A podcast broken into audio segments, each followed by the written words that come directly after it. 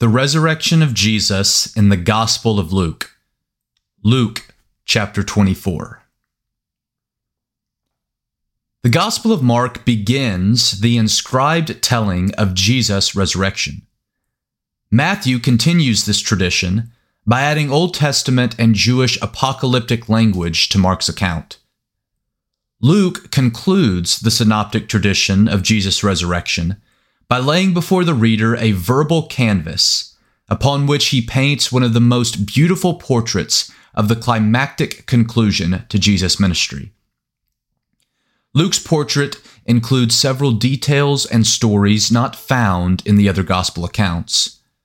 Notably, we see Luke's expansion of Jesus' post-resurrection appearances from the road to Emmaus, to a closed room, through to the beginning of Acts.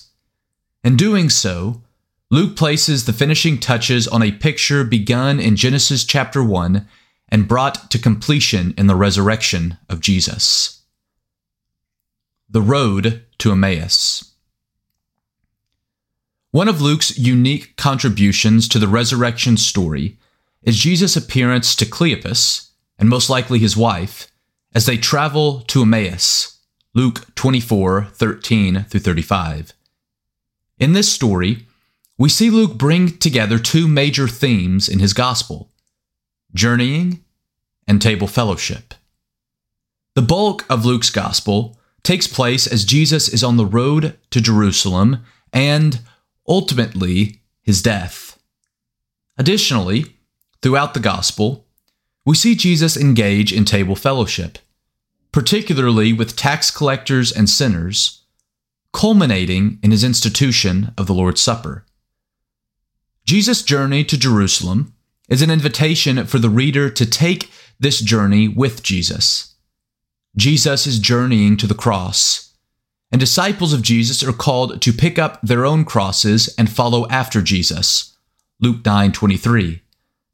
Now, after Jesus' death and resurrection, the call still stands to take a lifelong journey with Jesus.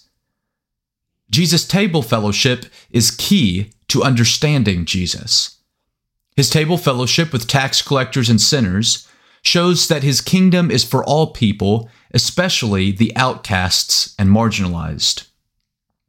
His table fellowship with his disciples, when he institutes the Lord's Supper, not only calls into mind the inclusivity of the kingdom demonstrated throughout Jesus' ministry, but also Jesus' death and resurrection, the centerpiece of the gospel story. The road to Emmaus highlights both these points. Jesus shares a meal with Cleopas and his wife, where, quote, he took bread, blessed and broke it, and gave it to them, end quote. Luke 24:30. These words are reminiscent of the Lord's Supper. It was at this moment that, quote, their eyes were opened and they recognized him, end quote. Jesus' identity, up to the final moments of the story, is found in his table fellowship. It is a reminder of his death, resurrection, and the inclusivity of the kingdom of God. It is the climax of God's story.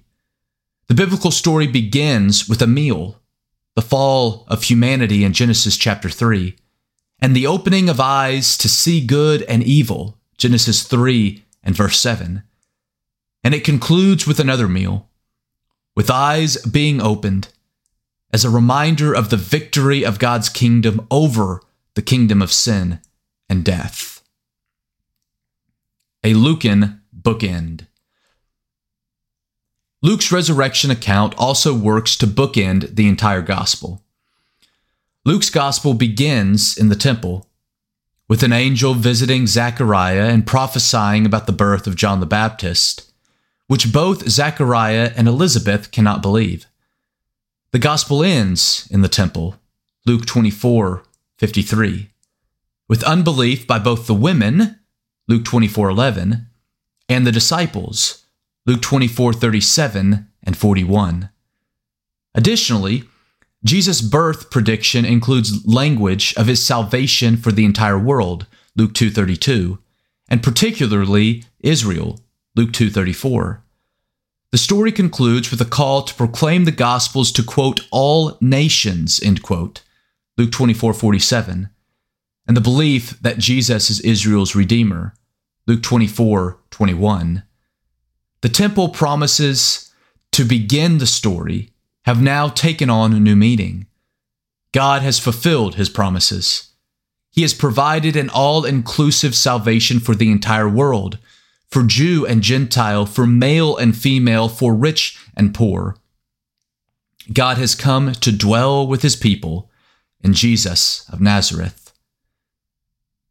Fulfillment of Scripture. Finally, Luke's resurrection account emphasizes Jesus as a fulfillment of Scripture. Twice in this final chapter, Jesus points to his resurrection as the culmination of Israel's scriptures, Luke 24:25 and 26, and verse 44. At the beginning of Luke, we have the story of Mary and Joseph taking Jesus to the temple in Jerusalem, getting halfway home and realizing Jesus is not with them, and then finding him in the temple after a 3-day search, Luke 2:46. Note the parallel with Jesus spending 3 days in the grave to conclude the gospel.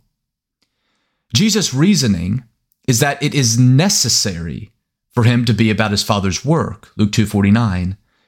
In this closing scene, Jesus also says that it was necessary for the Messiah to suffer and enter into glory, Luke 24:25 and 26.